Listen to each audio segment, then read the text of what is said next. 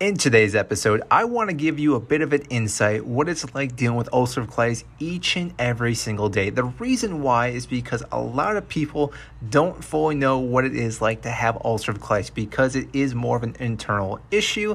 Therefore, people will see you sometimes and not realize what you are dealing with. So today I want to dive deeper into that. So that way, if you know someone, this may give you better insight in how you can talk to them or understand how they feel. So let's get into it.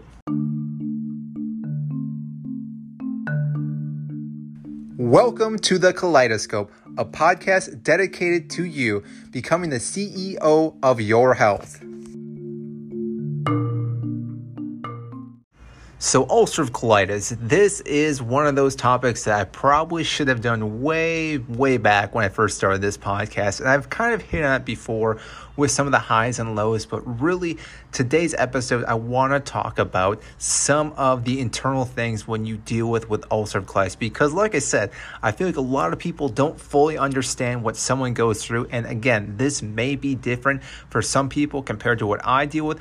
I'm giving you my perspective on what I deal with on a daily basis. And again, hopefully this kind of gives you a little bit more insightfulness with someone that you know that has ulcerative colitis. Now, the first thing that I want to mention is the fatigue. That this is something that I feel like most people do not understand. If you do have some type of gut health issue, so it's ulcerative colitis, Crohn's disease, fibromyalgia, something along those lines, you're more likely than not going to understand this because there's something about just having your gut not operating and constantly just having issues, which will fatigue your body consistently. And you just don't know how it feels until you have it. This is something that I know I've been getting a lot of hate for, not lately, but when I first had, because a lot of my friends would be like, come on, man, let, let's go. Let's, let's do things.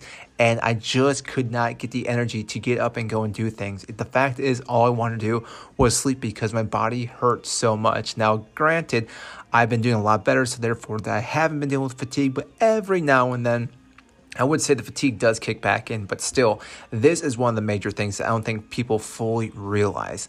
Now, the second one, which again could be the first one, because again, it is going to be different with each and every one, is the urgency. This by itself is one of the most embarrassing things I think when it comes to ulcerative colitis because when you go somewhere, when you have UC, you are looking and locating every single bathroom and constantly thinking about where and who's going in there, if there's going to be a stall open, if you're going to have time to make it there. And this is a huge issue with UC because at any given moment, all of a sudden it will just be a quick snap and you have to run to the bathroom. You could be totally fine. You could be in mid conversation and all of a sudden it hits you. And it is, again, very embarrassing because there are some times where I did not make the bathroom. I hate to say it, but it did happen. And I'm sure there's people with UC that are probably listening to this, or you may know someone that also did not make it. And again, it's one of those things that you hope it never happens, but sometimes you cannot control your bowels and therefore it is a big problem. Now, granted, if you do start treating your body better and start doing the things I've talked about in multiple episodes to again improve your gut health, you don't deal with it as much, but still that is something that even now to this day is in the back of my head. And there are some moments, some mornings where all of a sudden I need to go to the bathroom as quickly as possible. And only having one bathroom sometimes is difficult, and taking care of boys is also difficult. But luckily, I'm fortunate that my wife does understand this, but this is probably one of the hardest things with dealing with UC. The third thing, which is also top of mind when it comes to UC, is the bleeding. Now, this is something, again, that no one's really to know unless you have UC, but you can become very anemic with UC because you are constantly bleeding when you are in a flare up. Because of this, this itself is something that you really have to monitor, especially if no one else knows about this. Because if you do not tell anyone and constantly keep going through your day and being anemic, this is going to lead to that fatigue, but it's also going to lead to a lot of other issues that are going to lead to more health problems. So, again, making sure you're doing the right things to control your gut health, to control the bleeding, and also making sure you're not falling into the anemic category category is massive when it comes to UC and your gut health because, again, if you're not monitoring this, not taking care of it, you're going to have a lot of issues. So, this is one of those things that internally you're going to know this is happening, but no one else around you, unless you specifically tell them because they're not going to the bathroom with you, they're not going to know that there's blood in the toilet. So, therefore, again, this is one of those big talking points, especially if it is a loved one, making sure that you ask them, hey, is everything all right? Is there any bleeding going on? This is my wife asks me all the time. And again, just knowing that someone understands or has a better insight goes a long way of helping anyone out with UC. And the last thing I want to talk about in this one, and there's probably more things I probably should mention, but these are kind of the top ones I think about when it comes to UC that again, when I talk to other people is being conscious of what a person can or cannot eat and not trying to force food on them. Now, with the holidays coming up, I think this is a huge topic because a lot of times we almost get guilted into eating certain things because, oh, my aunt Carol spent so much time cooking this up. You have to try. I can't believe you're not going to eat this. Just have a bite, just just a little bit. And you know what happens sometimes? You have that one bite, and now all of a sudden your brain thinks, "Well, I had that one bite. I might as well have the whole piece then too." And therefore, you are sabotaging your gut health. And what people do not understand is how just that little bit, that kind of pushing motion onto someone is big when it comes to their health and actually affecting their health because what really should be happening is hey, there's gluten in this, there's dairy in this, there's X, Y, and Z in this. Are you okay eating this? Oh, you cannot eat this? Hey, that's fine. There's this option, or you know what? We'll just get rid of this and therefore we won't ask you to eat it again. But again, this is something that a lot of people, a lot of family members, a lot of friends will not think about or even realize.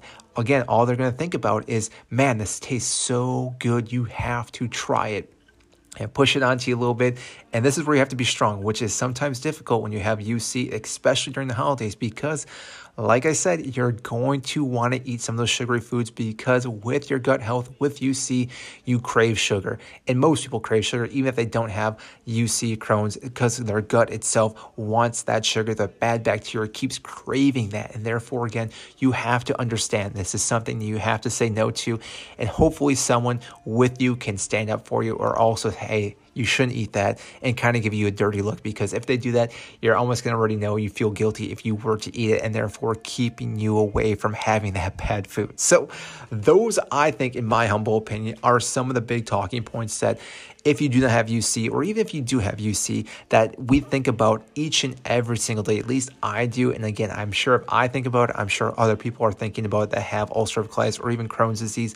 So this episode was just to give you a better insight with what people with ulcer colitis deal with. And again, it's probably different with each and every person. So don't say, hey, I listen to this podcast, so I know exactly what's going on with you. Because, like I said, each and every person is different because someone else may not have the fatigue, they may not have the bleed, they may not have the other things I talked about, but they may have their own problems. There are other issues that they are dealing with. So, therefore, again, don't take this as the golden rules because, like I said, when it comes to gut health, there are so many different factors. So I hope you enjoy this little bit of input on what people like myself deal with ulcer colitis every single day because like I said, I feel like a lot of people do not understand. So hopefully like I said, fingers crossed, this gives you a little bit better insight with a family member, a spouse, a relative, a coworker, things along those lines. So, if you did enjoy this episode, I would greatly appreciate if you could share this with other people. And there's even a Q&A session in here. So, if you do have any questions, feel free to ask me any questions. I'd be more than happy to answer those whether I do it just word of mouth or if I do another episode with all the Q&As. Either way, I'll get to those answers as quickly as possible. So that is it, and I will see you in our next episode. And as always, stay healthy. That is a wrap for our podcast episode. Thank you so much for listening to this episode. If again you like this episode, make sure to comment and like this and share with all your friends. It means so much when you share this information with everyone else. Again, if there's anything that you want to hear, send us an email, send us a comment. We'll definitely be happy to respond back to that and maybe talk about that topic. As always, make sure to talk to your provider first before you make any medical changes. Again, this is not meant to be something for you to change your medication or anything along those lines. You need to talk to your medical provider first before you make any changes. As always, stay healthy. We'll see you next time.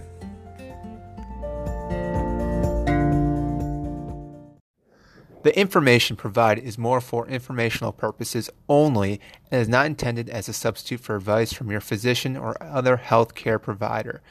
This information is not to be used or relied on for any diagnostic or treatment purposes. You should not use this information for diagnosis or treatment of any health problem or as a substitute for medication or other treatments prescribed by your physician. please consult your healthcare practitioner before embarking on a diet, fast, exercise, or supplement program. Thank you.